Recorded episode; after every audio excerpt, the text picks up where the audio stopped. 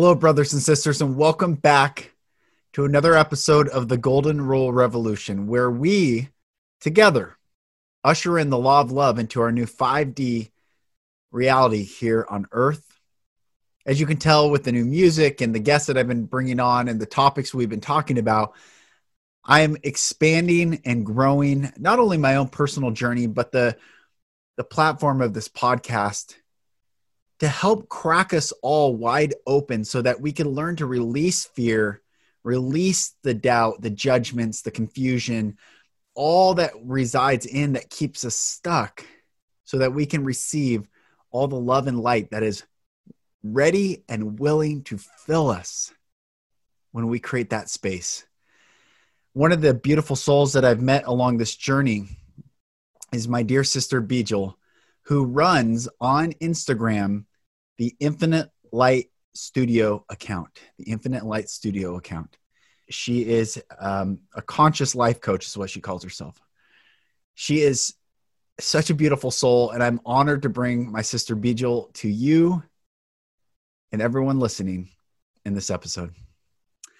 Well, my sister Beejal, it is so. First of all, thank you for coming on the podcast. This is um, like I just mentioned in the intro, I have met more divine souls through Instagram, through connecting. And when I saw your page, even your stories last night, and I could see the, you said you feel like you've called to be more artistic or creative, and the designs that you're putting out, the everything's blossoming right now, and I see that, and I just I'm excited to have you on. I'm excited to talk. Um, tell me what's happening. I mean, first of all, where give for everyone listening, where are you at? Where are you from, and where'd you grow up? So um, I'm based in Toronto, actually Mississauga, Canada, and um, I was born in the UK. Uh, I moved here when I was uh, nine years old.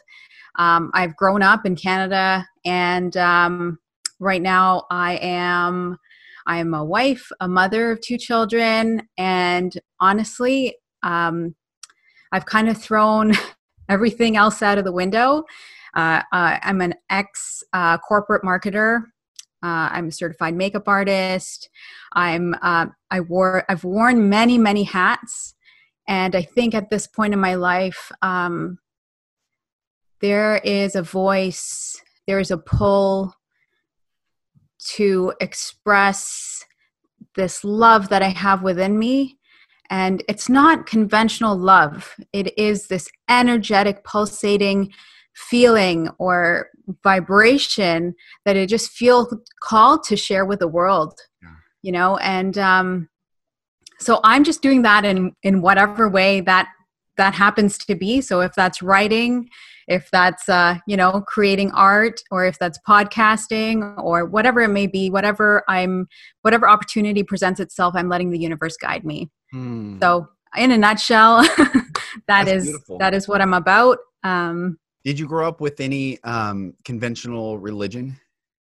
Yes and i think that's what um, i think part of the experiences that you've shared and um, the way that I've heard you speak about Christianity and Judaism and um, various things, I, I, think there was an immediate understanding or, or resonance with that, the learning. Mm. And I think that um, convention in, in terms of religious belief systems and structures it is the perfect catalyst to unlocking and literally breaking open yes. that that conscious construct that that leads you to the expansion of consciousness yes so in my experience it's been like you know um, the teachings were pure mm. um, perhaps the um, the convention of it didn't didn't resonate with me yeah. so in my discovery of myself um, and and without it it wouldn't have happened in the way that it did so mm. um, to answer that's a long-winded response to your question but yes um, you know i grew up uh, in in a religious as well as a spiritual part of a spiritual organization that has served me so beautifully Mm. you know i can honor all these experiences with such gratitude and reverence Yes. um, they may not be the only way to reach god not may not they are not the only way to reach god Yeah. but it was definitely a very pivotal part of my journey And what what was your what was the organized faith or the the spiritual practice? so i'm um, my family uh, is hindu Uh-huh. Um, and um, I, I've been a part of an organization called the Sri Satya Sai Baba organization, Wow. um, whose spiritual leader and guru is uh, Satya Sai Baba, Wow. uh, who has very much shaped, you know, the way that I've approached spirituality.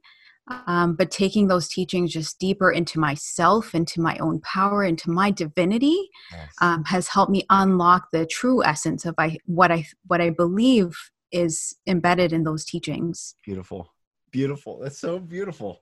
I I equate I was just t- teaching someone we were going through the book of Genesis, um, just the first three chapters and it and we we're like three hours deep and i'm drawing all this stuff out and explaining and i said if you just use this as a framework just a framework of of navigation and then jump off and and expand and um it it's so beautiful to take just a we all come from i mean i look at here's i look at the number I've never talked about this on podcast, but this is where we're going to go. To, it's going to be beautiful.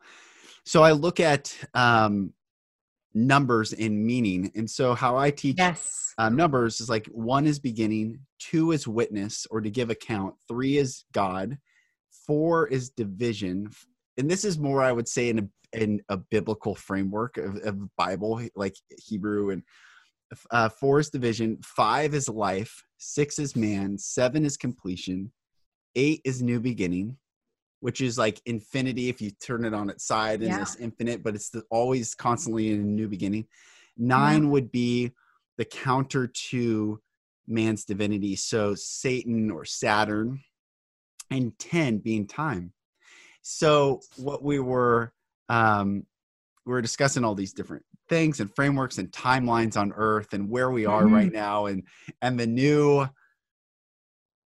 age that we are literally like I can feel it right now. dawn. we're We're talking- just at yes, the dawn. yes, just the the crap the piercing through that light piercing through Yeah. and and i looked at the five and i said look there's five major monotheistic religions in the world or may not monotheistic but um major religions in the world you have hinduism buddhism christianity judaism and islam and i said it's no accident that and i know there's all the shamanistic and like more tribal not as Mhm. broad reaching globally narratives shintoism in, J- in japan and all these things but five being the number of life, it's no accident that there are five paths that that cir- circumvent the earth, and then no matter where anyone is, and I was talking to my brother-in-law who's who's Orthodox um, Jewish, and and we were talking about how the Brahmins in Hinduism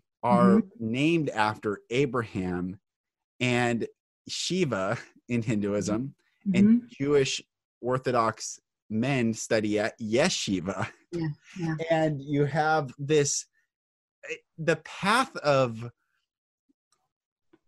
consciousness on the planet through these paths is so fascinating. It is I don't know where I'm going. I just want it's just fascinating and it's beautiful. I find it I find it really incredible that you brought this up to me, not knowing my background. Um, I was raised as part of the organization I mentioned is a, a multi faith organization.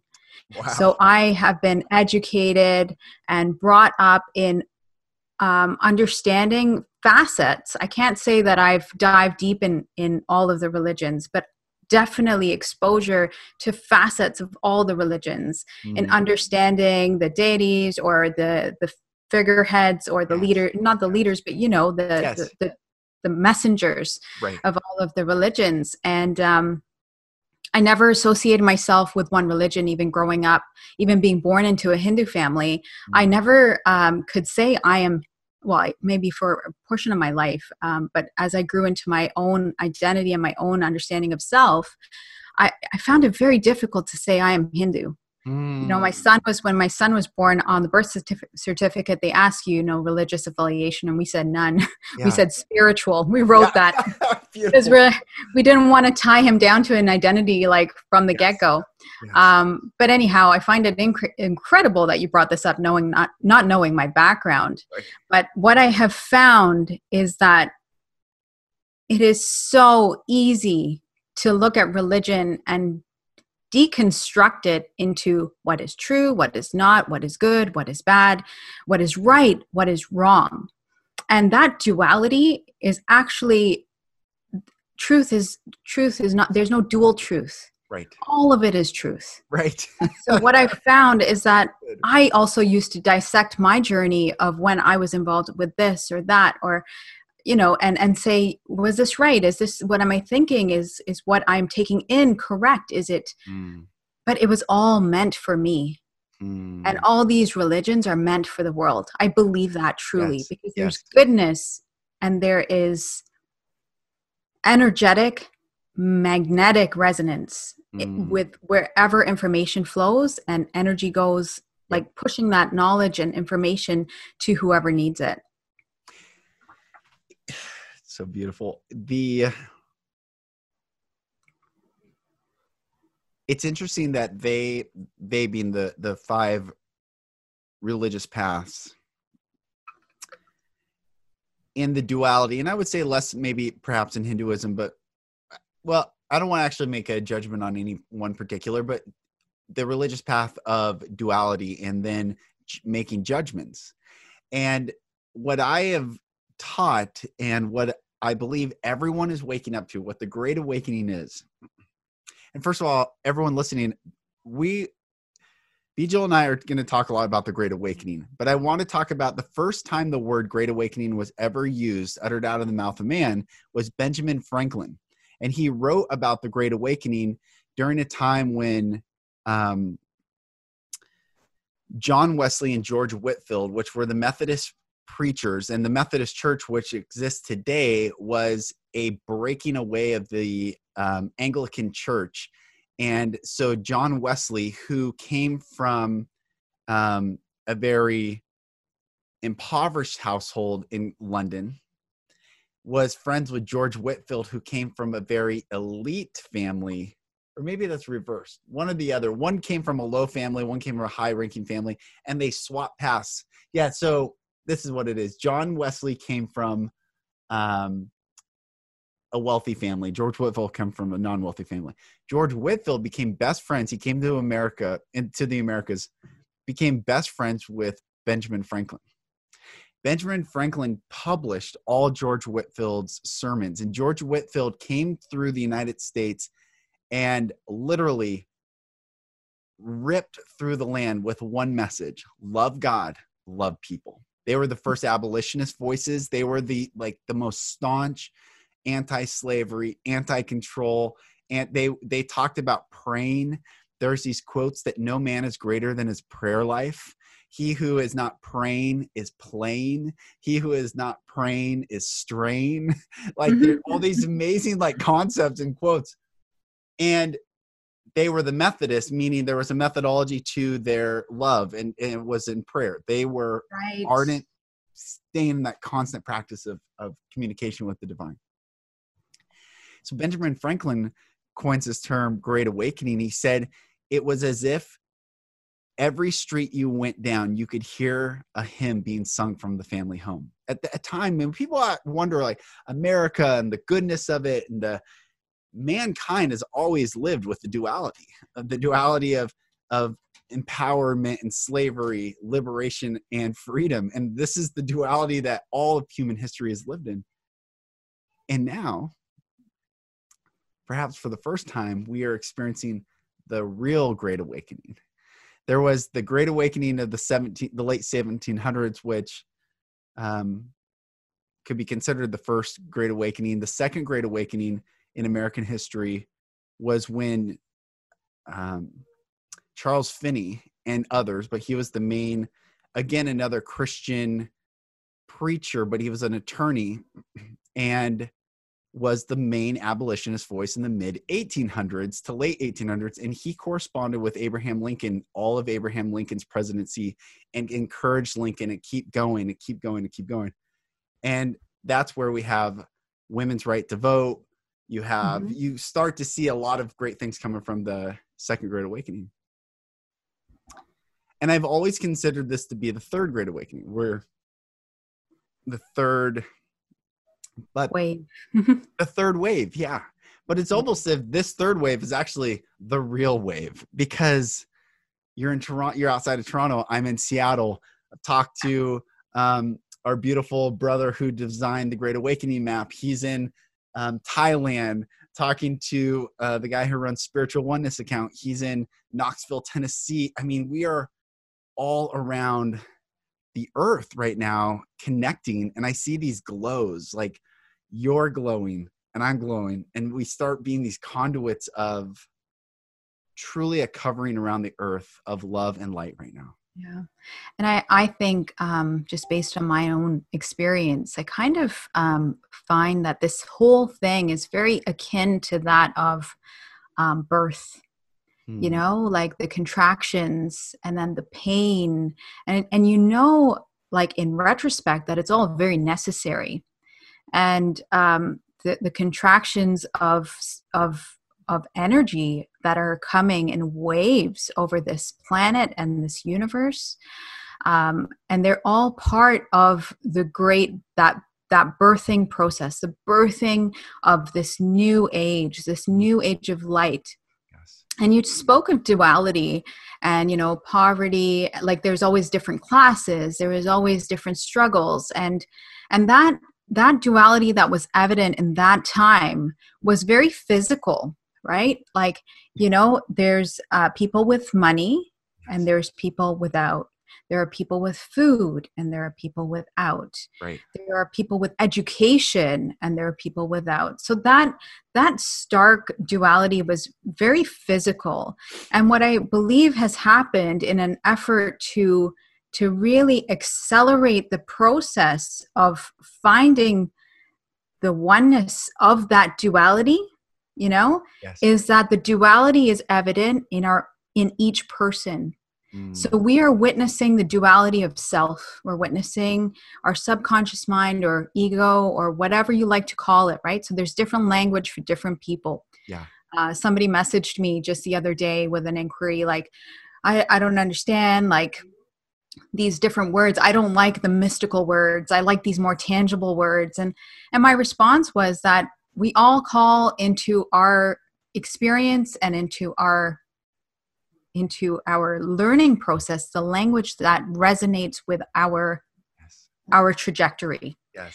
So anyway so this this duality is is within each one of us. And when we see this from this from the perspective of i see i witness the ego as soon as you say i witness this you are separating your divinity. Yes. and in that separation you are able to really identify where your power lies.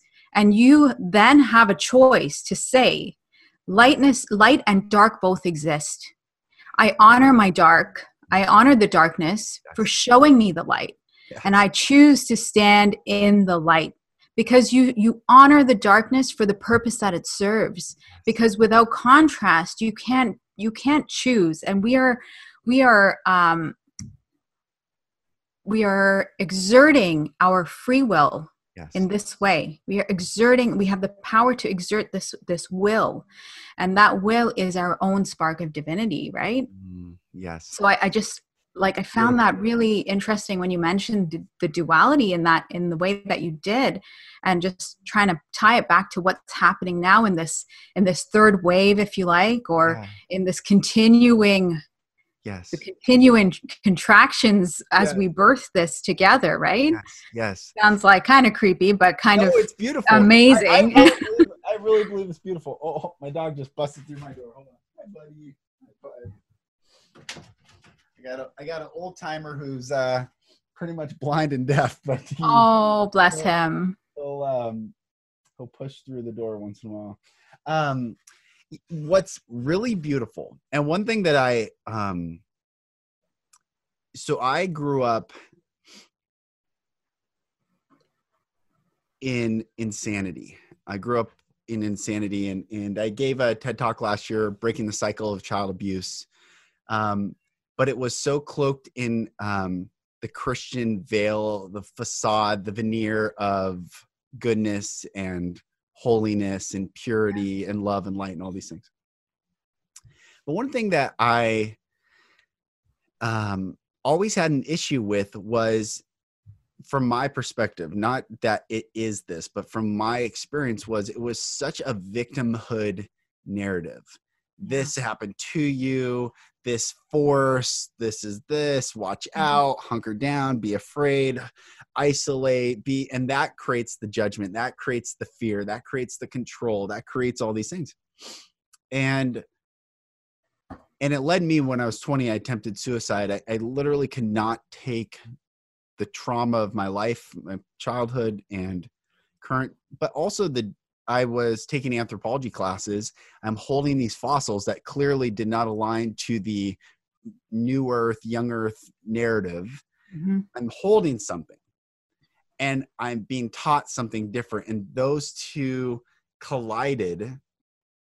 And a couple things I want to share, which is so beautiful what you just said. In this duality, I think what's happening is in our divinity, finally, st- what what is the manifestation of our divinity? I believe it is truly taking 100% responsibility and accountability and no longer blaming and no longer being a victim and no longer being a duality and saying, in the contrast, I choose this. I rise in this. And and truly some people are choosing darkness. We know the people in this narrative in this world that have woken up and chose dark there are the people that can wake up in the duality and say actually i choose this but they are such a minority. The most of humanity is waking up right now and choosing goodness and love and light and i don't think it's accidental that the dark forces on this planet are bringing a another veneer a skin color veneer this narrative of division based on literally the thinnest veil of this flesh host that we are in. The, the the the most non-relevant part of us is this the last outer layer of us. Right. But it's also bringing everyone choosing no unity, one, beauty, love. Like it's it's it is our expression of free will to rise above the duality and say I am choosing it's it's just greater. It's, I don't know. It's a rising out of this current, this pool. Yeah, and I think that um, everything, you know, if you go uh, anything from the coronavirus to uh, the Black Lives Matter movement to to literally everything that we see around us, even something as simple as wearing a mask. Yes. Um, it has the power to be so divisive, and I'm seeing it, and I'm I'm seeing it all around us. I'm seeing it in the media narrative. I'm seeing it in uh, the way that grocery stores operate. I'm seeing it in the way that people are judging others. Um, so there's so much division, but in that, there's also the opportunity, yes. like you're saying, yes. to say no and and to find a way to to find the vibration of what feels good and it doesn't really matter what i choose and i and i've been saying this like having conversations and just kind of on a on a very high level we just have to respect people's decisions as because people have to decide whatever helps their mental health mm. like on a very you know 3d level yeah yeah it is simply that do what makes you feel good mm-hmm. but if you bring this up to to even a 5d level like and i'm just dissecting it here yeah. but it is about um, and, and going back to your point of you know the way that you grew up and um, I, I think the the main thing is in a in a society especially when you're coming from a doctrine of sorts where you have been taught to abandon yourself. You have been taught to abandon your truth. Um, to to take the voice of your intuition, take the voice of your divinity that, you know, that, you know, we can call it a gut feeling. Mm. You know, we can call it intuition when it comes in this space and, you know, in your head, kind of that vibration.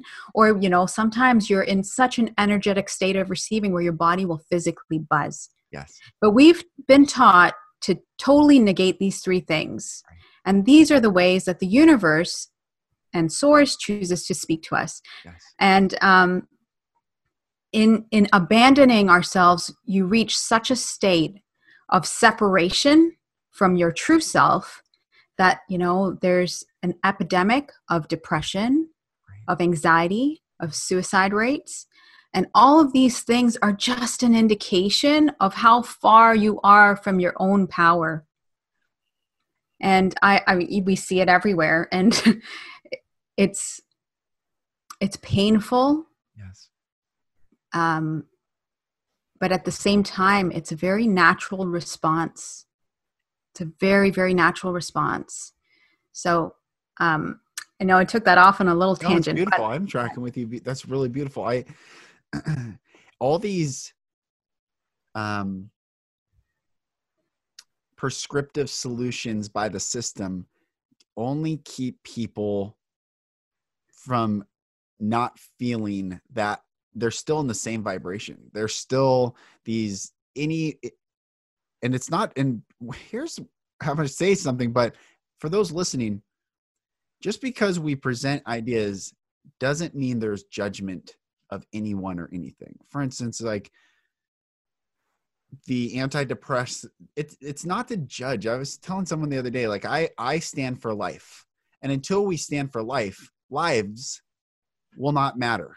Life matters. The universal concept of life matters. But if we mm-hmm. talk about lives, that's relative. And then, well, who's live, what live, how live, black live, blue live, all lives, all these things are their particulars. Until we have that universal truth to protect the particulars, until we can rise up and say, no, love is always unconditional you've called love down here on this plane conditional that's not love yeah. life always expands and protects and regenerates down here what you've called life but you can take or or control that's not life i mean that's not living yeah. right but that's about agendas right yes that that's just like you know you come you have a place where you feel safe mm. and you feel like you know that thing has contributed so much to your being and your evolution. But the thing is, the buck doesn't stop there. Like, there has to be access from that box into the next box. Yes. And I always, this has come up several times in talking to people, but I always talk to my husband and we always talk about blowing up the box. Mm. and we always when he when we first um, started dating and he said to me he goes you know you really need you're living in a box. Mm. you really need to to get out of that box. And i said what are you talking about? Like what are you talking about? I'm so evolved and i'm so spiritual and i'm so all of these things. And he's like well i feel like you're limiting yourself Mm. And I had such a visceral reaction to him pushing me, you know? Like he would say, Well, why can't you do this? And I would say, Because, like, mm. it's not appropriate, mm. or because this is not right. And he's like, Why? Why isn't it right? You know? And and uh, needless to say, I, I blew up that box and several several others. That's good. But I I had to learn how to question the agenda I had to learn how to question what was being imposed on me so that I could make an educated decision for myself on whether I wanted it to be a part of me, like without the imposition, but really, do I accept it or hmm. do I say, thank you, but no thank you? And that's that's where you take out the judgment. That's where you say, you know, I I don't judge what it is that's being offered, right. but I, I make a choice for myself. Yes. And that's when I stopped abandoning myself. That's when I stopped abandoning my truth. That was probably the first, um, you know, few years of when I, you know, started doing that. And obviously, I had to get a get to a place where I was even receptive to that. Yeah. But um, it was it was such a liberating experience because once you start choosing yourself and it's not about me as a person it's not about Beejal it's it's about following my gifts. Mm, it's about expressing my gifts. Mm, like if i'm here then i want to be here to make the greatest impact possible.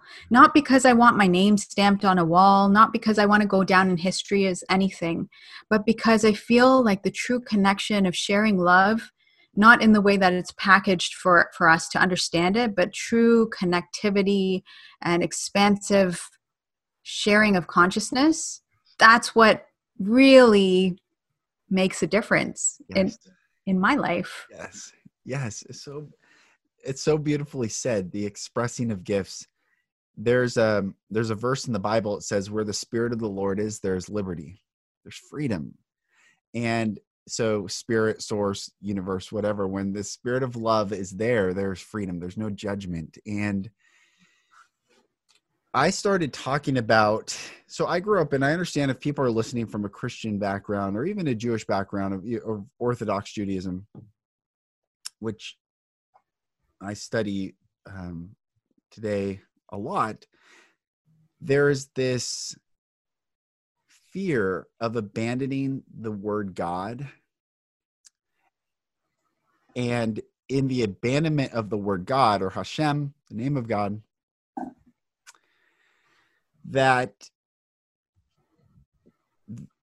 how do I say it? Is like falling off the path or antithetical to the path. And so um, when people say source God, whatever you want to say, there has to be an acknowledgement of all human beings to say even the word God is not God. It's just a word in our vibrational, our sound vibrations that we communicate and we can conceptualize. But even Paul says in no uh, no eye has seen, no ear has heard that God's ways are above our ways. God's so literally, there's no fathomable way to even express the infinite intelligence and creation of all that is.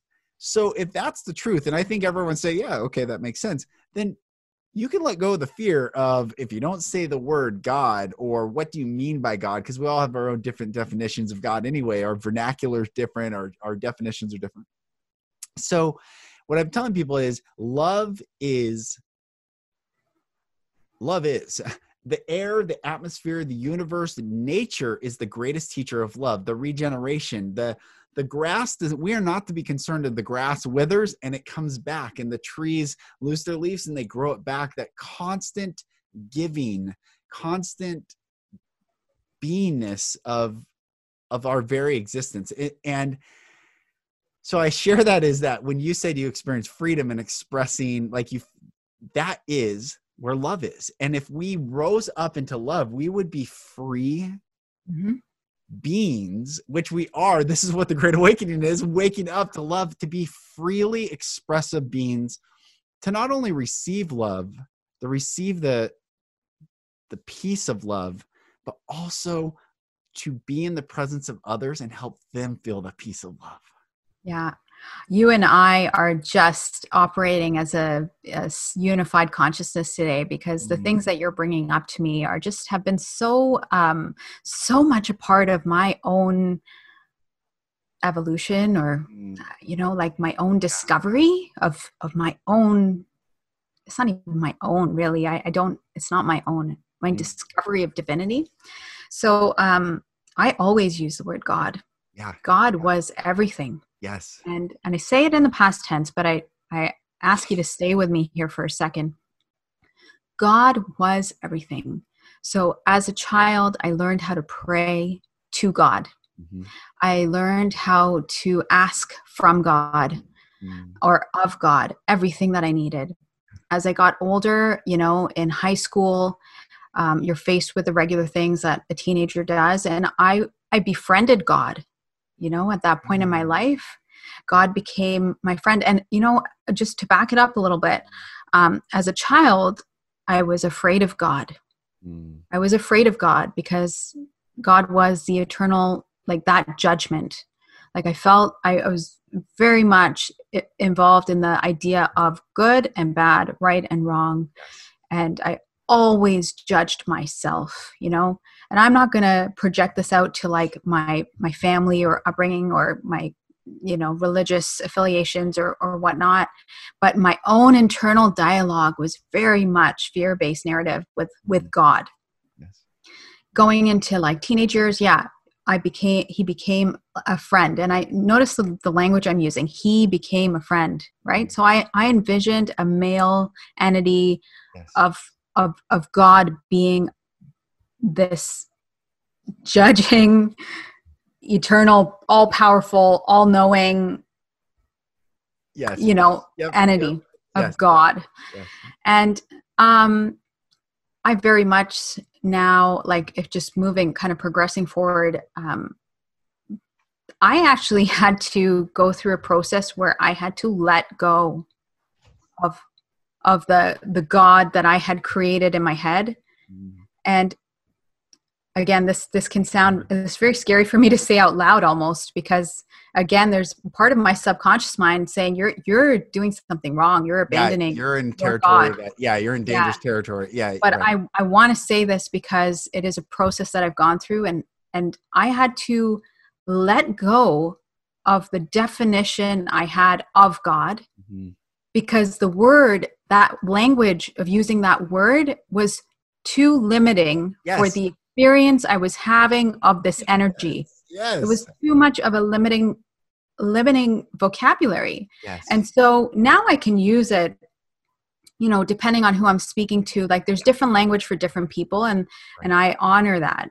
Um, but for my own evolution, I had to really release everything mm. and say, I had to start using words like the universe. I had to st- start using words like source yes. and energy and love yes. and truth yes. you know truth yes. is a powerful force yes yes truth is is probably the word that i can feel most akin to to what i know to be god you know um but i had to let it all go in order to experience the expansiveness of what I was reaching for. I was reaching for all of that through this tunnel that I called God. Yes. And the words themselves were limiting and so when i released all that i was able to like really tap into this um to that expansion. And and i'm on a quest to keep pushing like just to be on the edge of the you know that expansive experience always pushing and expanding and growing and and yes. you know that it's just like more space yes. more space. Yes. That's it. There's more yeah. There, you first of all this is so beautiful. I'm so glad we're talking and me too. I don't want this to be our last conversation in any way. Um there is a rabbi. Let me find his book. What is the book? Oh rabbi kaplan um wrote uh, a book called encounters and anyone listening oh, sorry my dog keeps uh, he's an old timer. he's an old timer.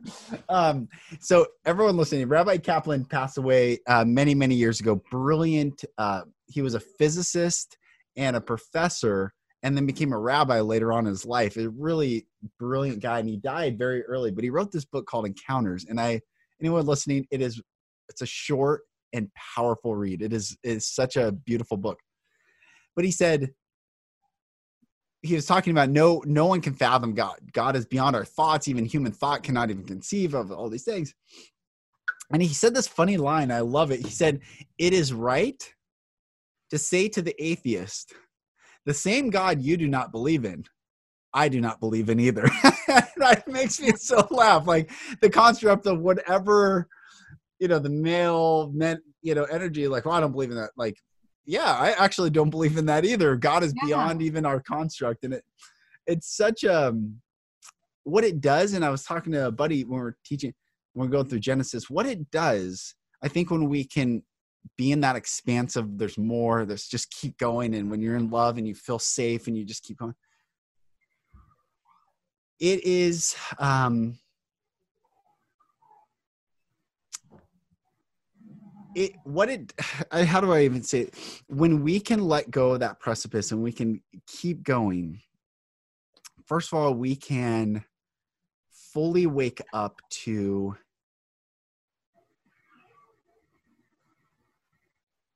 if our expression is if there's more expression if there's more love if there's more light if there's more goodness if there's more than anything that restricts more and not more pain not more but more goodness more love more truth more beauty more compassion more kindness more all these things. Anything that restricts that that is what we need to wake up to and ask a couple questions i think why? For people is it why is it restricting? Why does the divine that all exists allow it to exist this is another question people say like well why does bad thing why do bad things happen if god is good and god loves us why do bad things happen this is great these are great questions but it, what it also does is it humbles man and that we think the serpent goes to eve and says you shall not surely die for in the day you eat thereof God's, God does know that your eyes shall be open and you should be as gods. Mm-hmm. And it says, and Eve, seeing the fruit, that it was good to make her wise. She wanted that wisdom. She wanted to.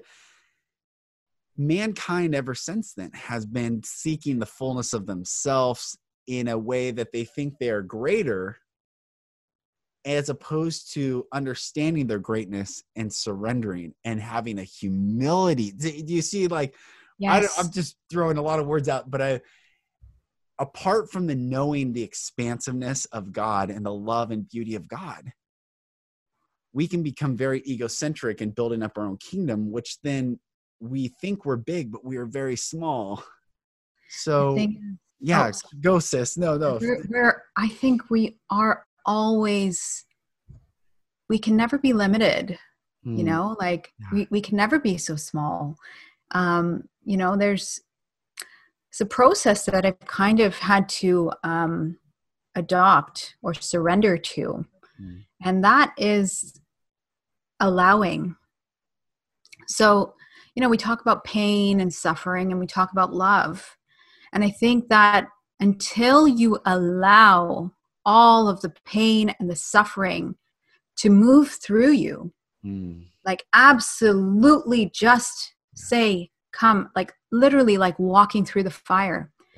Um, but you witness it with such neutrality that it's not pain or suffering it just is yes yes and and when that becomes you know you, that is j- just it is what it is then everything else that we're talking about like i'm going to kind of you know say the highs and lows but in in true like with if we were to remove all the labels everything just is but yeah. until you meet yourself at that depth yes. you know and and you face your suffering you face your fear yes. and you realize that that suffering and that fear is simply there to show you another aspect of your wholeness. Yes. That when you experience your love and your joy and that exhilarated feeling of being so connected to everything, that you can have that true love and um, acceptance for everything and everyone around you. So that it, it eliminates any judgment outside of yourself because you eliminate that judgment inside right?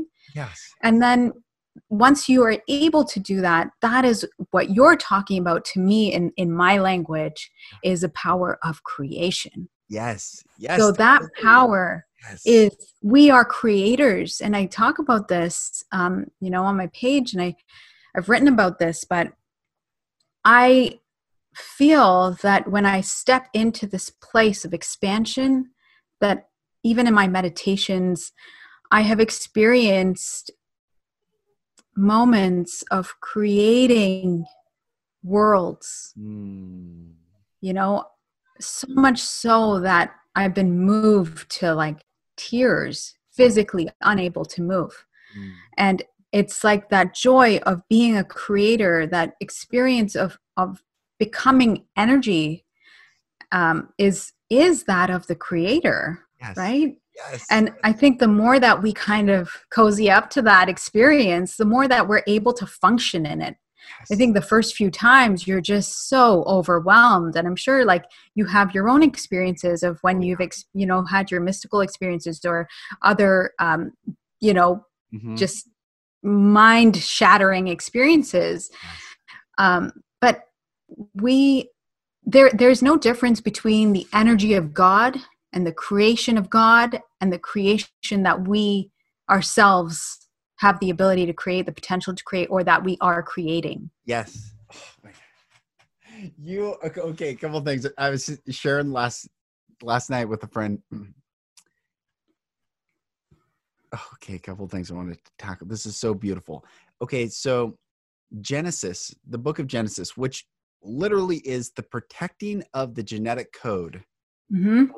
of or, uh, divine and ordained creation of man. Okay, and and the right. That's why Genesis says the seed in itself, the seed in itself, the seed Holy, in itself, wow. the seed in itself. If you read Genesis one, just one one, and then I say to people, what? So it says in the Genesis one one, in the beginning, God created the heaven and the earth. Genesis 2. And I teach that and is a conjunction of time. So if I have you describe what you did this morning in specific detail, wake up and, and, and, mm-hmm. and is a conjunction of time. So it says, in the beginning, God created the heaven and the earth. And this is Genesis 1 2. And the earth was without form and void, and darkness was upon the face of the deep. And the Spirit of God moved upon the face of the waters. Mm-hmm. And God said, Let there be light. And there was light. So this is just Genesis 1 1 through 1 3.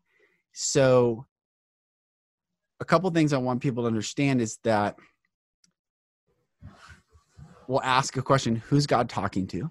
That's the very first question we should be uh, approaching to this. Why is he talking? Why is he speaking these things? Who, why does he say let, allow? Who is he saying to allow light? Mm-hmm. And why is the teaching to be an void? The earth was without form and void, which void means an absence of.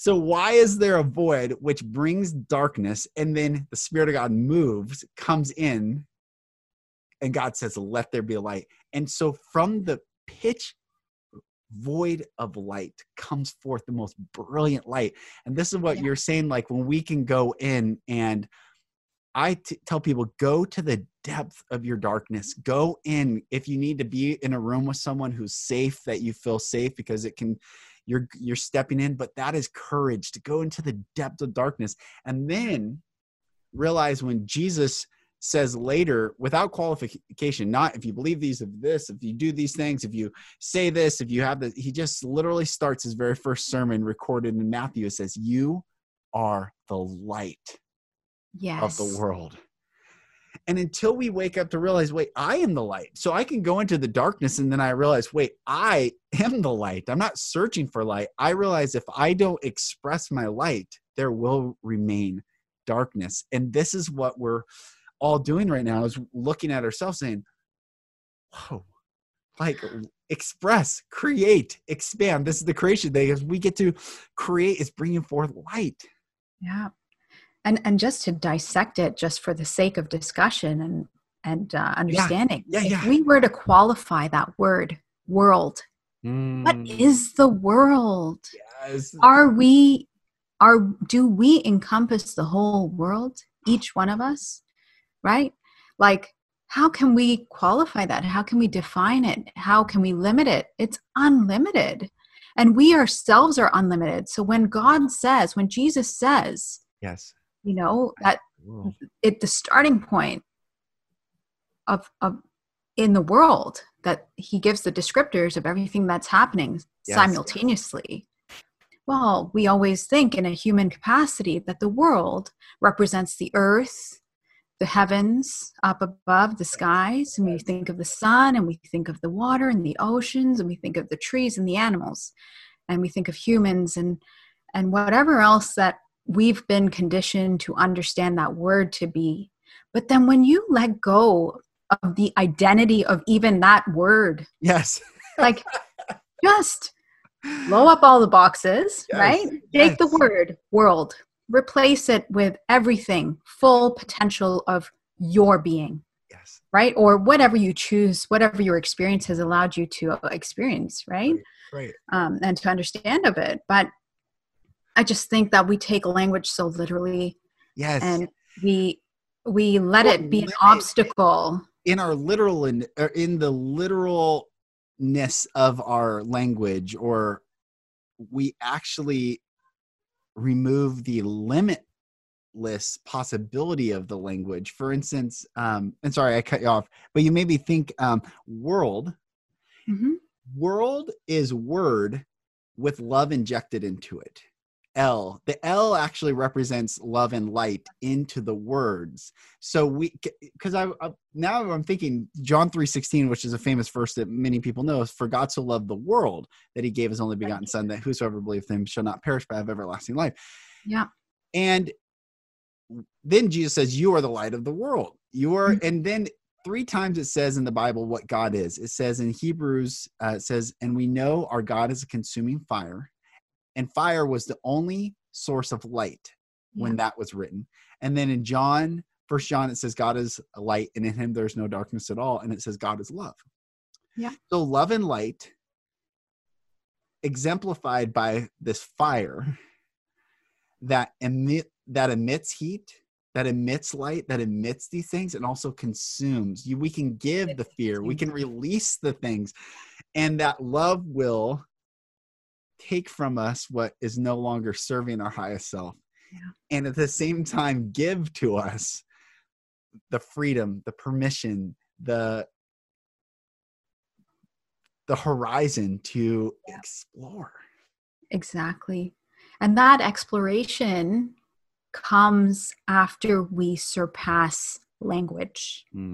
So language is just another um it's another barrier. It's another obstacle, right?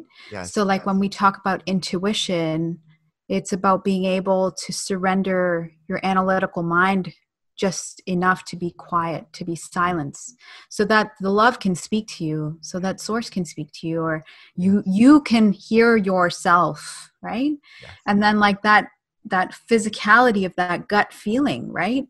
That's not language. That's just telling you, I don't know, this feels off. This Mm. feels right. I feel safe. I don't like these are words that I'm using to translate this feeling, but perhaps these words can't even quantify what that is. Right. Right. Yes. And then there's like your there's the entire experience and and like the human body is a conduit of energy. It's a Mm. conduit for God and and source and the experience of the divinity that we are. So when we use it in its fullest potential, you have to honor language as simply one tool Mm. and the, the ego is simply a tool i can honor it once i see it language i can honor it when i see it yes you know um yes. Yes my physicality the limitations of my physicality i can Mm. honor it when i see it Mm. but i also have to see my energetic composition Mm. that is limitless you know my my identity doesn't end at at the edge of my skin right right you know that i am so connected to you right now in this moment yes that there is no force that would be able to quantify that right, Right. now right but you and i have created a world in a, in a, in a new dimension as the creators that we are and we've held space and love and light to to create this world of this podcast. Yes. You know like in a very literal sense if we were to just kind of bring it back down into our physicality into the 3d this is another creation. Mm. and and this in and of itself can birth the awakening within others or inspire them to find their themselves right. The birth of themselves. Right. That's a really beautiful way to see it. I that yeah we are creating a world and we're being an invitation for others to step into this world. Yeah. And I, I've talked about this on podcasts, I don't know, recently, but I was going for a run a couple couple months ago, three months ago now, before before the lockdown, before coronavirus, sometime this year. And I know exactly where I was. around the the neighborhood and the words boundless surrender like it just shot into me boundless surrender and i like boundless surrender i know bound i know surrender i talk about surrender and like surrender boundless surrender and i while i'm running i could see myself with no form there's no form. There's nothing i mean i see me i have the form but there's nothing around me with form to hold on to or identify or to touch or i literally just was.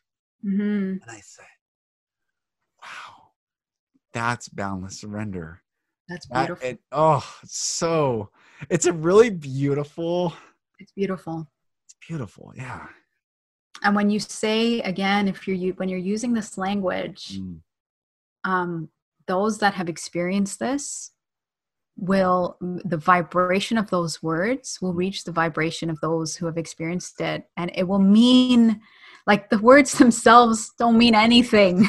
Right right. it doesn't matter. I could Right. say like crocodile fox and if i attributed like Yes. meaning to those words then Mm. they meant something you know Right, right. um, but when i i mean i've had experiences that when you say those words i am i am taken back into my own experience and Mm. that's the thing like time time is also very relative yes yes you know when you yes. when when i like so if i i've taken i've allowed everything of my life to be a part of me whatever comes comes whatever comes back it's back. Yes. And i use my discretion but if it's a gift i'll i'll accept it right?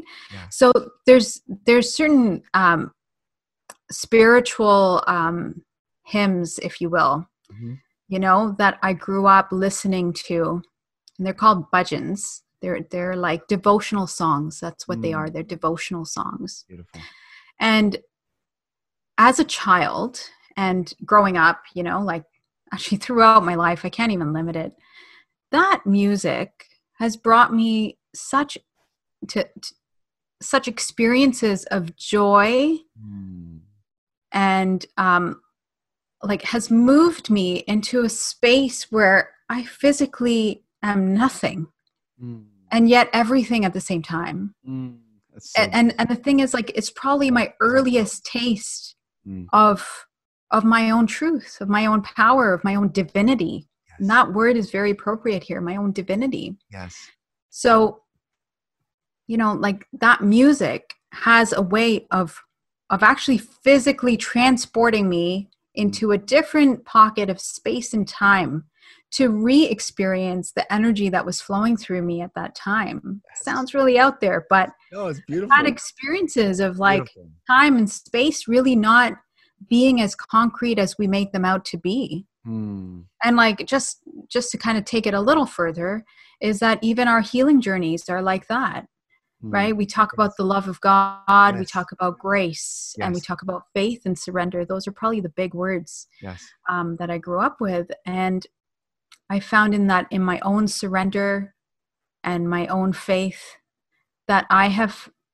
given myself enough compassion to forgive myself to accept myself and even to actually physically go into a dimensional space and time to to tell to shower my own self in in the past with with the love that i needed Mm. to actually come back to this space and time and to feel a little bit more complete and whole Mm. and at the time i thought it was god you know i had these really rock bottom periods of my life where i could not physically even get up out of the bed and i remember um, i'll share this very i'll share this experience but you know i was i was i had just no will for anything Mm.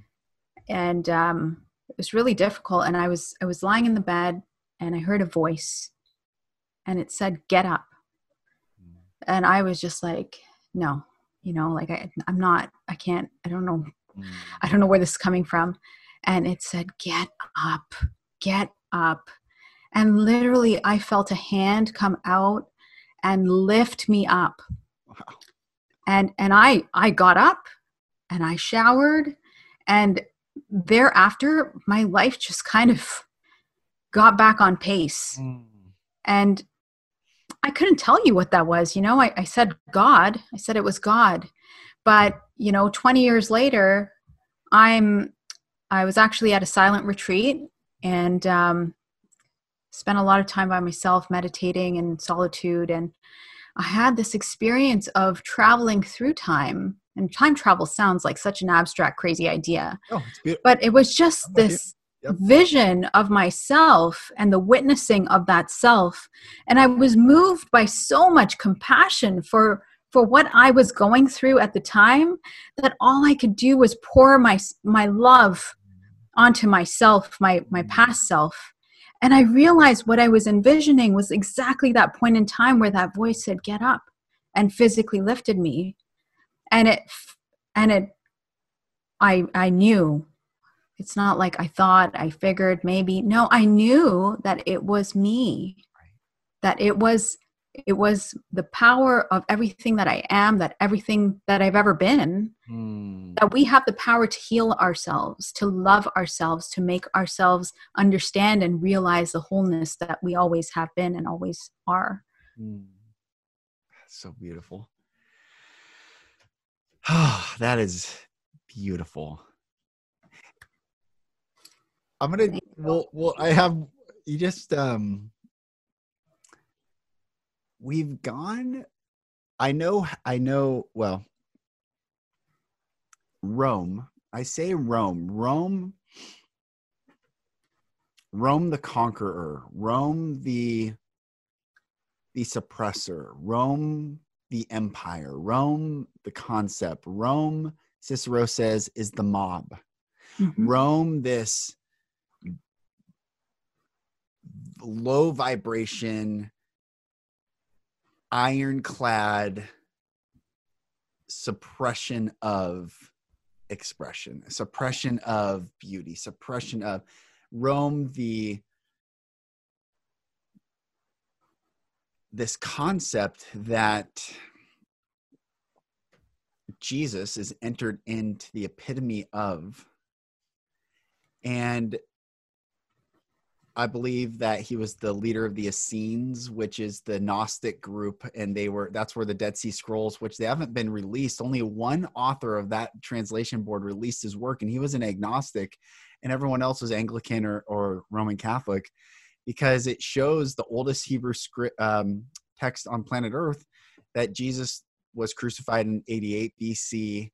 Um, they called him the teacher of righteousness. He was much older 33rd rome claimed that they killed him at th- uh, age 33 because 33 degree mason 33rd degree Yep. level the highest order of roman Oh my gosh. power i mean it's so crazy um and what uh thanks moles um why i'm bringing this up why this is so interesting is i think when we jesus was a teacher of individual awakening Rome made him an idol to be worshipped and then stripped away. Again, that not taking responsibility, stripped away. He keeps saying, You say that I am. They're like, Are you God? He's like, You say that I am. Well, whatever we say, we create. Yeah. And then he says, I am my Father are one. He that abideth in me and I in him, the same bringeth forth much fruit. And what made me think of it with you is that when we heal our inner child, when we go back in time and integrate and pour love on the child inside of us, we are integrating the son into the father mother. We are integrating the the infinite love. And for people that are still hung up on the Roman idolatry of abdicating our own awakening to Right. ascribing someone else's awakening as the path. Sorry, the dark. I'm never. We gotta. He's a he's an old time guy, but It's all good. Um, he, he really loves the convers- he does conversation. love- he does He's like, you're you're you want me to miss out on this? yeah, exactly. he loves it. Um, even what I'm saying, I know this might trigger some people, but I really believe that that teaching, the great teachings of self awakening, are so antithetical to the system, to the deep, what we call the deep state, to the elite power structures, to what I just easily call Rome, the Mm-hmm. Roman structure of conquering and suppression. But it can never suppress truth and it can never, and it's never suppressed awakening. And I think in that totalitarian suppression, that is the brilliance of the light. And this is what I just look at you and I'm watching you talk and I'm like, this brilliant, royal, divine being speaking right now, awakening, sharing with me different time zones, different countries, different paths, but creating this world, being an invitation for other people to come into this world, awaken themselves, question these things. This is so powerful and it's so beautiful. And I just, I honor you and I honor that voice and I honor the courage that you have. You're courageous and sister. Thank you. And I mean, sister. That I, in the same reciprocal, the thing is that without you being a container Mhm. to receive it, right? Mm, There, there's, there's no value to what I'm offering. mm, And, and likewise, it's, it's your, whatever you're offering, I receive it as, you mm. know, a sacred truth. So I honor you in the same way. And, um, it's so beautiful, you know, to create together Just just the the joy of creation is Yes. it's so exhilarating. It is. um and it's effortless. And i just want to say that like to people you know when you're living in your truth and you are living joy there is only ease. Yes. ease is that indication of alignment. Yes. ease is everything. So nothing should be hustling. Nothing should be Mm, like difficult. Like this is so joyous. Mm. And and we are not anomalies no, we're this is like this is this Yeah. is an indication of truth and love and light Yes, it's beautiful. Sis, where can people find you? How can people connect with you and talk with you and be with you in even your content? so right now um, you can find me on on instagram at infinite light studio Mm, um, i have quite a bit um, you know in the works so you can look out for more all of the information will come through there um, i'm hoping to do more podcasts and uh, I'll, i'm sure we'll speak again yes. Oh, yeah. um, there'll be uh, i'm working on a guide and a Mm. workbook and uh, there'll be there'll be much more so so join me there and if you're not um, you know if you're not active on instagram i do have a sign up like you can you can sign up to my email so um, you can be in the know when when new things come out Beautiful. And I will there's a link put, I'll get the link from you Yeah, I'll put that in the sure. show notes. And sister, thank you. Thank you. thank you thank you so much i i i have had such a great time here today Sweet sister, thank you so much for joining. I'm excited to record another conversation with you here very soon where we go even deeper on these subjects. Blessings and blessings to you, my sweet sister. Everyone, thank you. Thank you for listening. I'm Lucas Mack. I'm the host of the Golden Rule Revolution.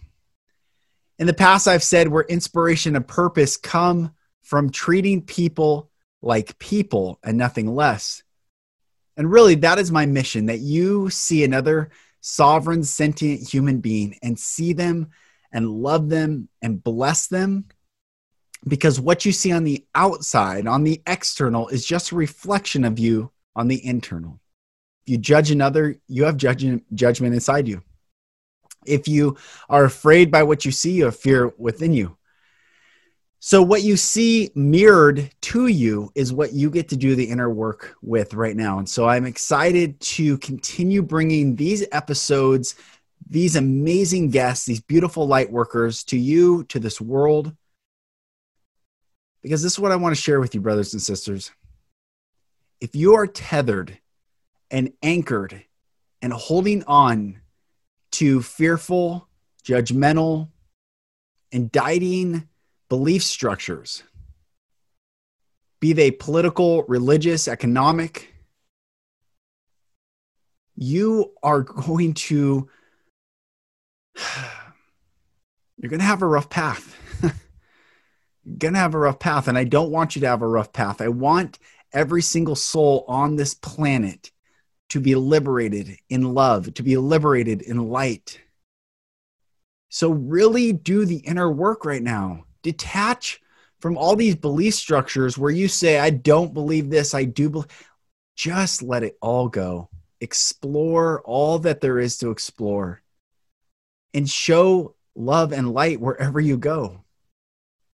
Study all religions, study all paths, study all philosophy, study all political um, and socio-economic agendas. Look at them and see what brings a sense of relief and freedom and peace and what creates anxiety and fear and division and judgment.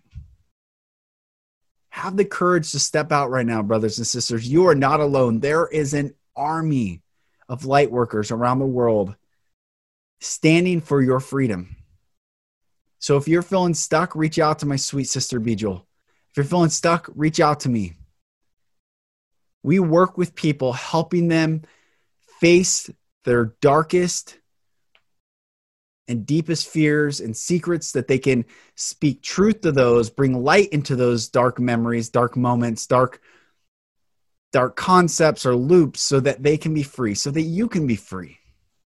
So I'm honored that you're walking this journey with me. I'm honored to be with you on these podcasts, and I look forward to speaking with you on the next episode.